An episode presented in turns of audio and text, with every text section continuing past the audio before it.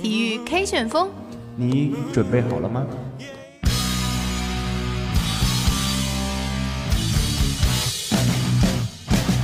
刘翔处于领先的位置，刘翔，刘翔赢了，刘翔赢了，刘翔创造了历史。Jordan open, Chicago with the lead. 格罗索过他，好的进去了，亚昆塔，哎，点球！体育世界多彩缤纷，让我们一同追踪，让我们一同分享，让我们一同感受让我们一同运动，最精彩的体育。最强劲的旋风。这里是体育 K 旋风。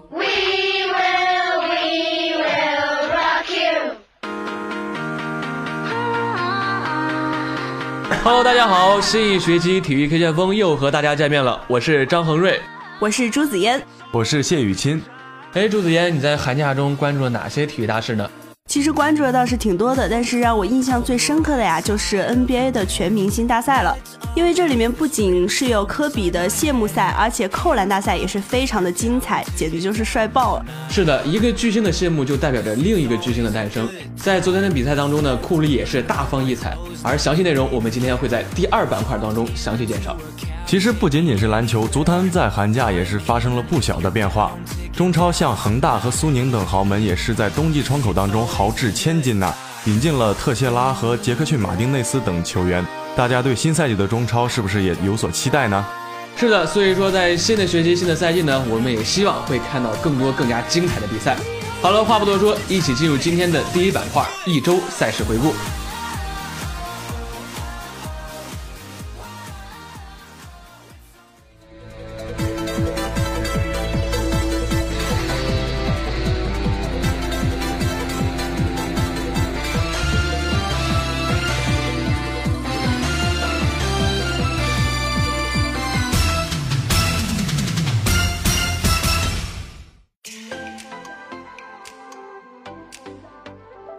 首先，我们来看欧冠。北京时间二月二十五号，二零一五到二零一六赛季欧冠八分之一决赛首回合，一场焦点战在奥林匹亚斯基球场展开争夺。曼城客场三比一取胜基辅迪纳摩，阿奎罗、席尔瓦和亚亚图雷先后破门，布亚尔斯基扳回一城。再来看英超方面，北京时间二月二十八号，二零一五到一六赛季英格兰超级联赛第二十七轮上演焦点战，坐镇主场老特拉福德球场的曼联队三比二击败阿森纳队，取得正赛三连胜。阿森纳队则遭遇正赛两连败。上半时比赛，年仅十八岁又一百二十天的小将拉什福德三分钟内连入两球，前曼联球员威尔贝克第四十分钟扳回一球。第六十五分钟，埃雷拉接拉什福德传球起脚折射入网，厄齐尔第六十九分钟补射建功，可惜无法扭转败局。本轮过后，曼联队以四十四分继续排名第五，阿森纳队则以五十一分继续位列第三。在其他场次方面，西汉姆主场一比零小胜桑德兰，诺维奇城客场零比一不敌莱切斯特城，南普顿主场一比二不敌切尔西，斯托克城主场二比一小胜维拉，伯恩茅斯客场零比零逼平沃特福德，西布朗主场三比二险胜水晶宫，热刺主场二比一小胜斯旺西。在最新的球队积分榜上，莱切斯特城以五十六分排在第一，热刺以五十四分排在第二，阿森纳则以五十一分位列第三。在最新的球员射手榜上，来自莱切斯特城的瓦尔迪以十九球位列第一，来自埃弗顿的卢卡库和来自热刺的凯恩同样以十六球排在第二，来自沃特福德的伊格哈洛以十五球排在第三。再来关注西甲，北京时间二月二十七号，二零一五到二零一六赛季西班牙足球甲级联赛第二十六轮，一场焦点战在伯纳乌球场展开争夺。皇家马德里主场零比一不敌马德里竞技，C 罗领衔的皇马攻击线哑火，格列兹曼打入全场唯一进球，皇马落后少赛一场的巴萨九分，争冠希望渺茫。马竞成为西甲历史上首支连续三个赛季客胜皇马的球队。在其他场次方面，埃瓦尔主场零比一不敌帕尔马斯，维格塞尔塔客场一比零小胜赫塔费，西红竞技主场二比四不敌西班牙人，贝蒂斯主场二比二逼平巴列卡诺，皇家社会与马拉加一比一握手言和，比利亚雷亚尔主场三比零大胜莱万特，毕尔巴鄂竞技客场三比零完胜巴伦西亚，拉格鲁尼亚主场零比一不敌格拉纳达，巴塞罗那主场二比一小胜塞维利亚。在最新的球队积分榜上，巴萨以六十六分高居第一，马竞以五十八分排在第二，皇马以五十四分排在第三。在最新的球员射手榜上，来自巴萨的苏亚雷斯以二十五粒进球高居第一，来自皇马的 C 罗以二十二粒进球排在第二。同样来自皇马的本泽马则以十九粒进球排在第三。再来关注意甲，北京时间二月二十八号，意甲第二十七轮开始一场较量，AC 米兰主场以一比零小胜都灵，连续了九轮不败，与欧战区仅有一分的差距。本田圭佑打中横梁，安东内利打进唯一的入球。在其他场次方面，罗马客场以三比一完胜恩波利，AC 米兰主场一比零小胜都灵，帕勒莫和博洛尼亚零比零互交白卷。卡皮和亚特兰大一比一握手言和，桑普多利亚主场二比零完胜弗洛西诺尼，耶纳亚客场零比一不敌切沃，乌迪内斯主场二比零完胜维罗纳，国际米兰客场零比二不敌尤文图斯，恩波利主场一比三不敌罗马。在最近的球队积分榜上，尤文图斯以六十一分领跑第一，那不勒斯以五十七分排在第二，罗马以五十三分排在第三。在最新的球员射手榜上，来自那不勒斯的伊瓜因以二十四粒进球排在第一。来自 AC 米兰的巴卡和来自尤文图斯的迪瓦拉以十三粒进球并列第二，来自桑普多利亚的艾德尔以十二粒进球排在第三。下面我们来看德甲，北京时间二月二十七号，德甲第二十三轮开始四场较量，拜仁客场二比零击败沃尔夫斯堡，给俱乐部一百一十六岁生日献礼，终结了狼堡连续四十一个德甲主场破门的势头。科曼下半时打破僵局，替补里贝里助攻。莱万攻入近六轮第八球，追平德甲球员单赛季对同一支球队进球的纪录。在其他场次方面，克隆主场零比一不敌柏林赫塔，汉堡与英格施塔特一比一握手言和，斯图加特主场一比二不敌汉诺威九六，云达不莱梅主场二比二逼平达姆施塔特，奥格斯堡与门兴二比二握手言和，多特蒙德主场三比一完胜霍芬海姆，勒沃库森客场一比三不敌美因茨林姆，法兰克福主场三比一完胜沙尔克零四。在最新的球队积分榜上，拜仁以六十二分高居第一，多特蒙德以五十四分排在第二，柏林赫塔以三十九分排在第三。在最新的球员射手榜上，来自拜仁的莱万以二十三粒进球领跑第一，来自多特的奥巴梅扬则以二十二粒进球排在第二，来自拜仁的穆勒以十七粒进球排在第三。再来看亚冠，北京时间二月二十四号，二零一六赛季亚冠联赛全面打响。在 H 组的首场比赛当中，卫冕冠军中国广州恒大队坐镇主场迎战韩国浦项制铁。比赛中，高拉特在上下半场各获得一次绝佳机会，但都未能破门。天价射手马丁内斯也浪费了几乎空门的机会，并在中场前浪费了一次单刀机会。最终，双方零比零战平，恒大无缘开门红。下面我们来看 NBA。北京时间二月二十八号，坐镇主场的雷霆迎来了勇士的挑战。落后一整场的勇士在第四节末段上演奇迹。在比赛还剩十二秒的时候，勇士还落后四分。汤普森关键时刻上篮得手，随后一个回合成功抢断，伊戈达拉两罚全中，将比赛拖入加时。加时赛中，库里再度上演神迹，他在加时赛中一共命中三记三分，最后一记三分一箭穿心完成了绝杀。最终，客场作战的勇士队以一百二十一比一百一十八击败雷霆，拿下这场惊心动魄的胜利。再来关注 CBA，北京时间二月二十八号，CBA 半决赛第二场全面开战。先下一城的辽宁队回到主场迎战广东队，经过四节激战，辽宁队以一百零三比八十八力克广东队，大比分二比零领先。哈德森是当晚球队的得分王，贡献二十八分、六个篮板和七次助攻。大外援兰多夫也有十九分、十一个篮板入账。下面我们来关注排球。北京时间二月二十七号，二零一五到二零一六赛季全国男排联赛进行了决赛第三场比赛。客场作战的上海队以三比零战胜北京队，在五场三胜制的比赛中以三比零取胜，从而蝉联冠军。这也是上海男排第十二次夺得联赛的冠军。再来看网球方面，北京时间二月二十八号，总奖金为两百二十四万九千二百一十五美元的 ATP 五百赛迪拜公开赛结束了冠军争夺战。二号种子、两届大满贯冠军得主瓦林卡在第二盘抢七惊险化解五个盘点后，终于在第四个赛点上终结比赛，以六比四、七比六战胜前澳网亚军巴格达蒂斯，继年初清奈之后再度夺冠。这是瓦林卡连续九次在决赛中取胜，也是获得了生涯的第十三个冠军。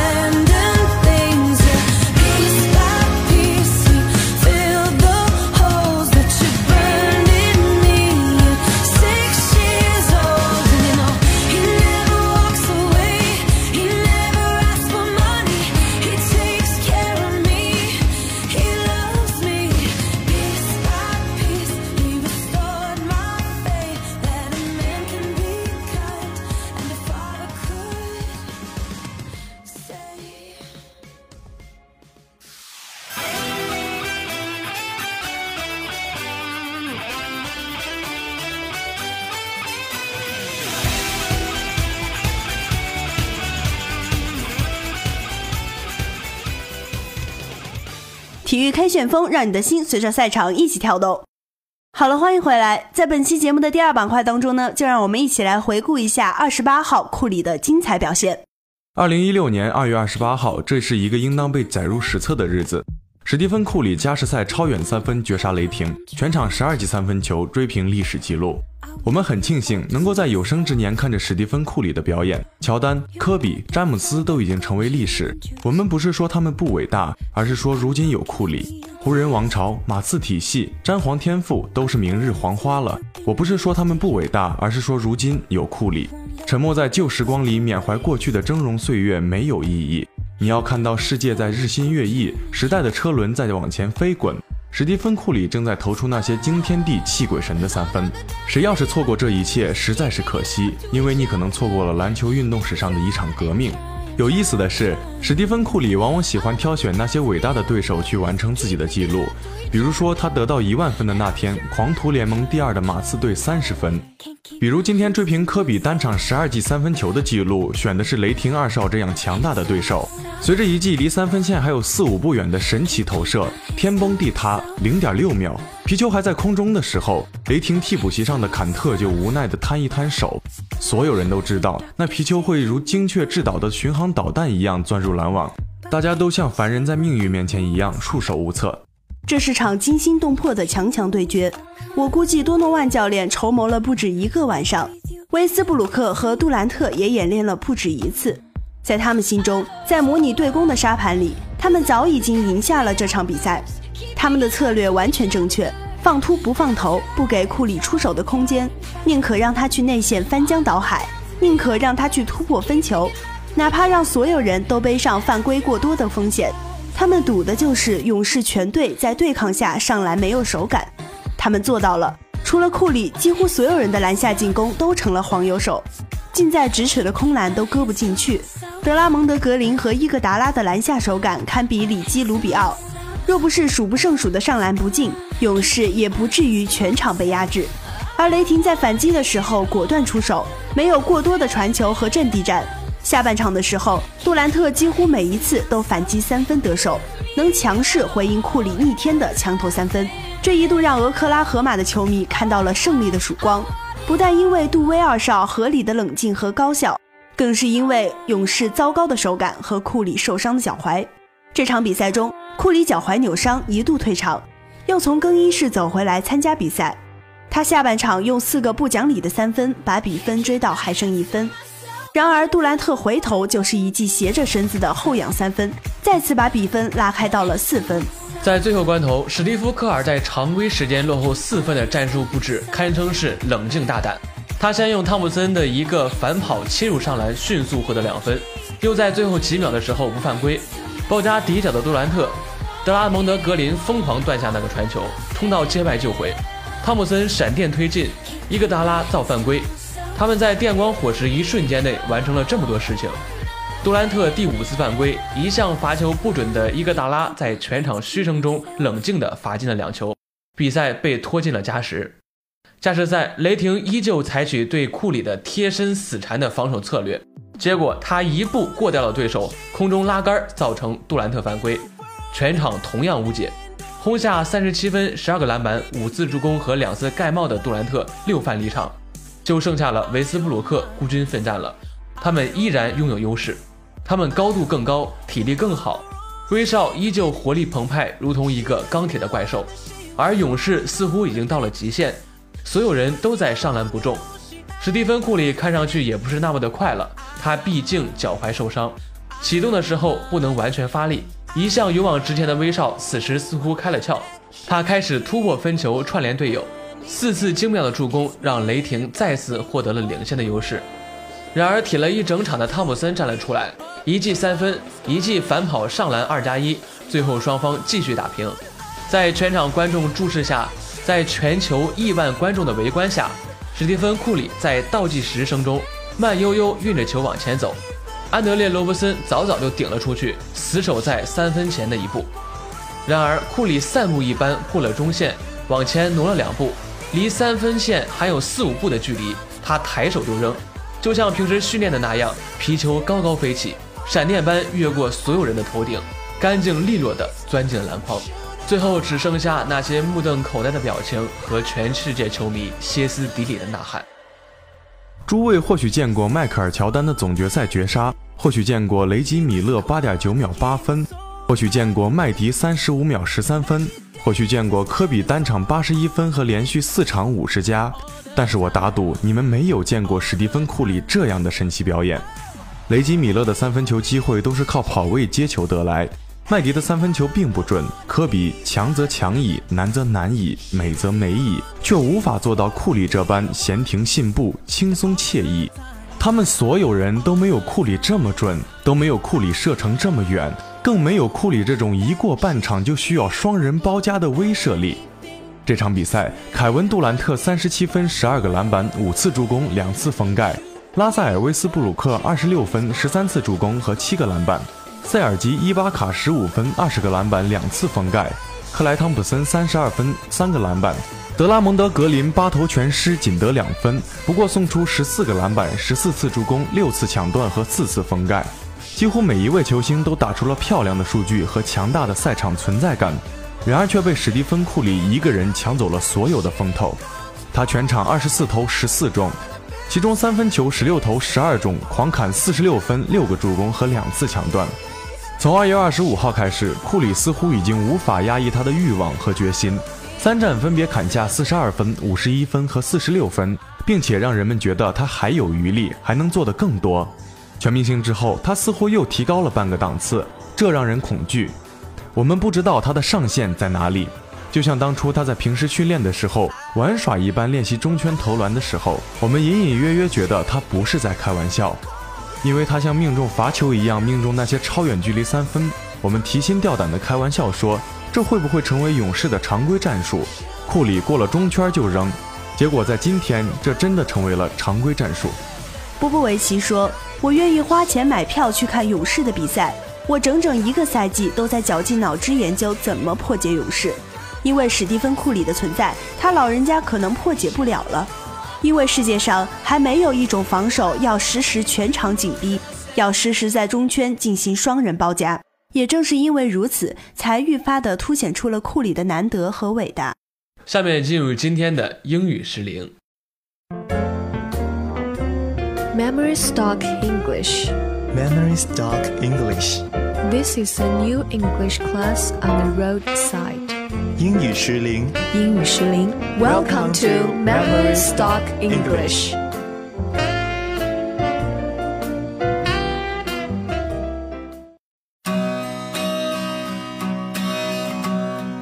Dear audience, welcome to this week's Memory Stock English on 无敌之声 Broadcasting Station.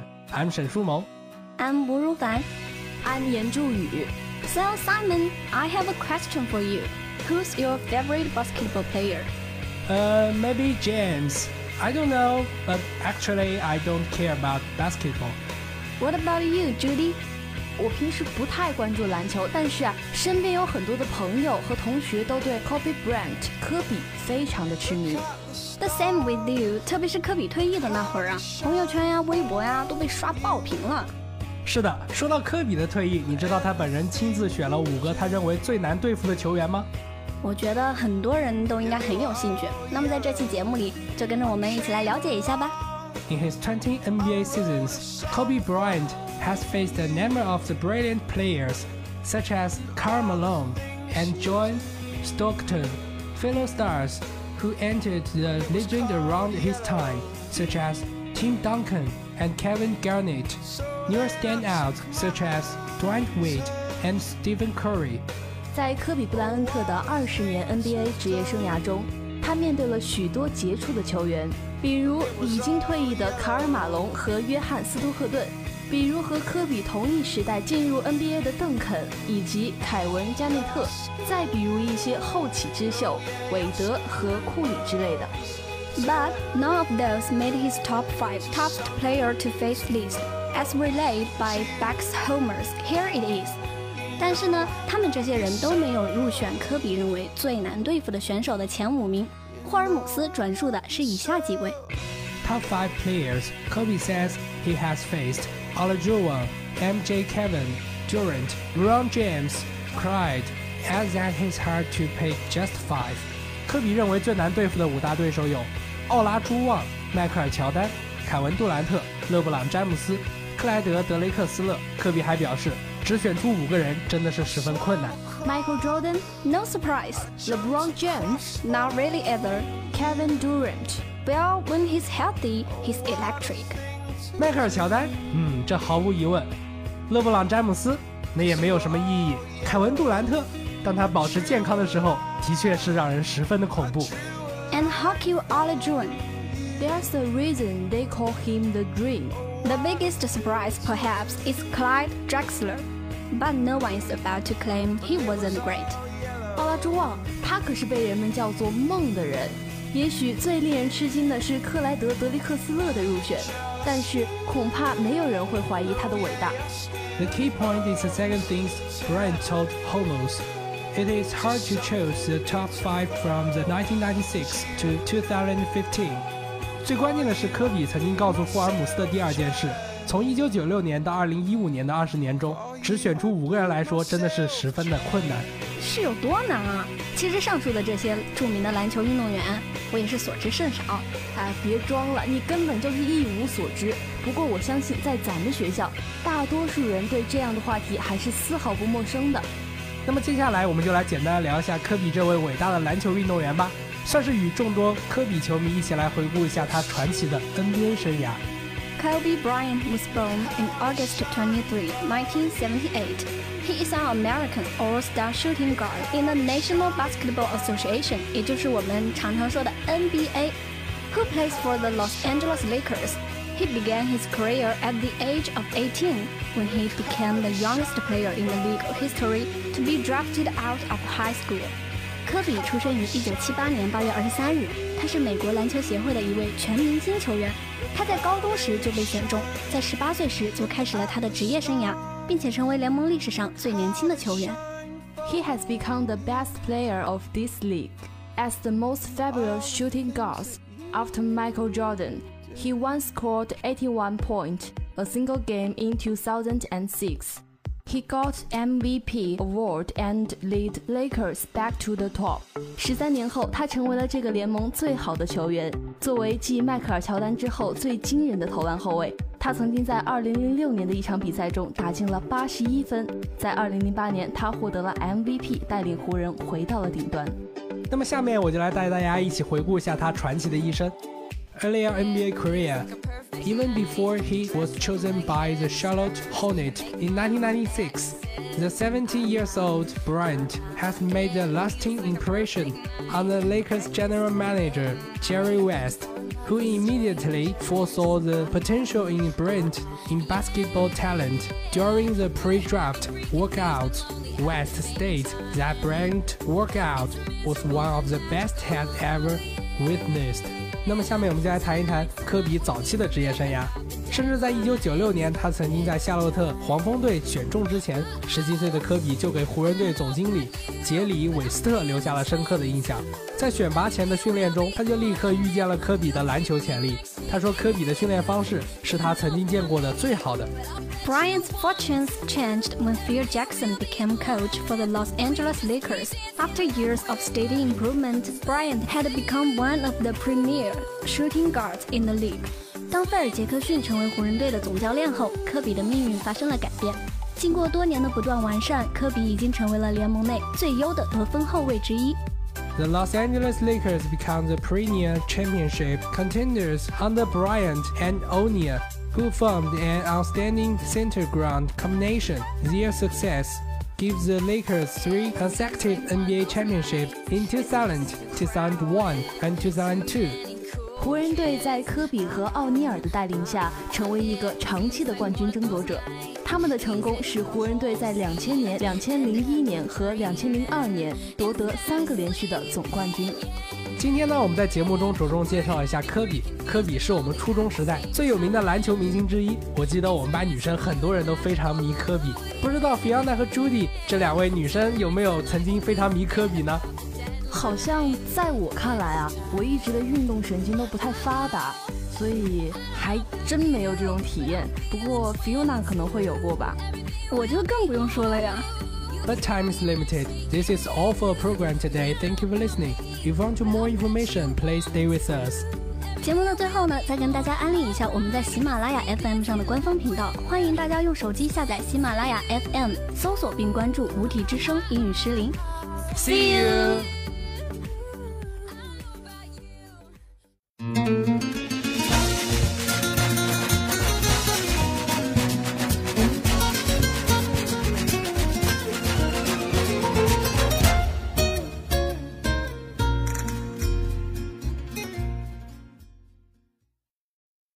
Pass me a drink, cause I can't wait. Gonna take you away 体育 K 旋风，让你的心随着赛场一起跳动。好了，欢迎回来。随着中超、中甲冬季转会窗口的关闭，江苏苏宁新外援特谢拉不仅以五千万欧元转会费成为了中国足球冬季转会的标王，而且还是全球足坛冬季转会的标王，创造了新的纪录。广州恒大从马竞引进的杰克逊·马丁内斯转会费同样高达了四千二百万欧元，拉米雷斯、拉维奇这样的巴西、阿根廷国脚纷纷来投。今天呢，我们体育 K 旋风就总结了中超冬季窗口的五大外援转会。首先排名第五的是热尔维尼奥，他是由罗马队转回到河北华夏幸福的，转会费为一千八百万欧元。赛季还未开始，球迷就已经开始期待河北华夏幸福的两翼齐飞。和拉维奇一样，一千八百万欧元转会到球队的热尔维尼奥同样是一位边路选手。新赛季，热鸟和拉维奇将对所有中超球队的两个边路发起冲击。多年的旅欧生涯、英超和意甲的成功经验，已无需怀疑科特迪瓦球星的实力。河北华夏幸福这支升班马新赛季究竟表现如何，或许就看热鸟和拉维奇的表现了。下一个我们要提到的是由巴黎转到河北华夏幸福的拉维奇，他的转会费为五百五十万欧元。平心而论，五百五十万欧元转会到河北华夏幸福，从转会费来看，拉维奇不是最贵的。但无论是从竞技能力还是从职业履历来看，拉维奇都堪称中超这个转会窗口最博人眼球的一笔引援。在转会河北华夏幸福前，拉维奇一直都是意甲豪门国际米兰的目标，甚至巴萨都对他感兴趣。二零一二年以两千八百九十五万欧元的转会费加盟巴黎之后，拉维奇在群星云集的阵中也占据一席之地。在俱乐部，他是伊布的得力助手；在阿根廷国家队，他是梅西的好搭档。或许他并不擅长进球，但在边路的综合能力足以撕开任何一条防线。拉维奇绝对是新赛季中超最值得关注的球员之一。第三个我们要提到的则是拉米雷斯，他是从切尔西转会到了江苏苏宁队，他的转会费为两千八百万欧元。这个转会窗口，吉尔、奥古斯托、拉尔夫等巴西国脚纷纷来到中超，但他们都不及一个巴西人的名头响亮，那便是拉米雷斯。拉米雷斯是目前中国俱乐部中代表桑巴军团出战最多的球员，超过了前巴西九号，目前在权健踢球的法比亚诺，以及和他同位置的保利尼奥。为桑巴军团出战五十二场，加上二十八岁的年龄，让拉米雷斯的两千八百万欧元转会费显得很有价值。无论在切尔西还是巴西，拉米雷斯都不是最耀眼的那一个，但可以期待在中超，他有能力成为最牛的那一个。下一个我们要提到的是马丁内斯，他从马竞转会到了广州恒大，花了四千二百万欧元。如果说九零后的特谢拉高达五千万欧元的转会费占了年龄的优势，那么四千二百万欧元转会到广州恒大的马丁内斯则应是及时战斗力。这位今年将年满三十岁的球员在转会西甲后表现糟糕，但他却依然顶着连续三个赛季普超金靴的头衔。巅峰期的马丁内斯难以阻挡，不然也不会被马竞挖走。和特谢拉一样，亚冠首轮比赛中，马丁内斯表现平平，未能展示出四千二百万欧元身价的水准。不过，考虑到保利尼奥加盟球队时，同样也因比赛太少，受制于身体状态原因表现不佳。从这个角度来看，或许评论马丁内斯则需要再过一段时间。最后我们要提到的则是特谢拉，他是从矿工转会到了江苏苏宁队，转会费花了五千万欧元。这个冬季窗口，特谢拉成为了最不可思议的名字，并非因为这位球员名气十足，而是一位从未踢过五大联赛的球员被江苏苏宁队以五千万欧元的身价买下，成为了这个转会窗口的世界标王，也成为了中国足球历史上最贵的球员。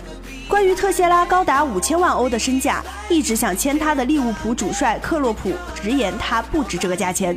而在亚冠首轮比赛当中，特谢拉的表现也没能达到五千万欧元的水准，是水货还是真巨星？本赛季中超将见真章。好了，以上就是我们今天体育黑旋风的全部节目内容。播音间里，张恒瑞、朱子嫣、谢雨清，写我们的导播张灿，感谢您的收听。下周同一时间，我们不见不散。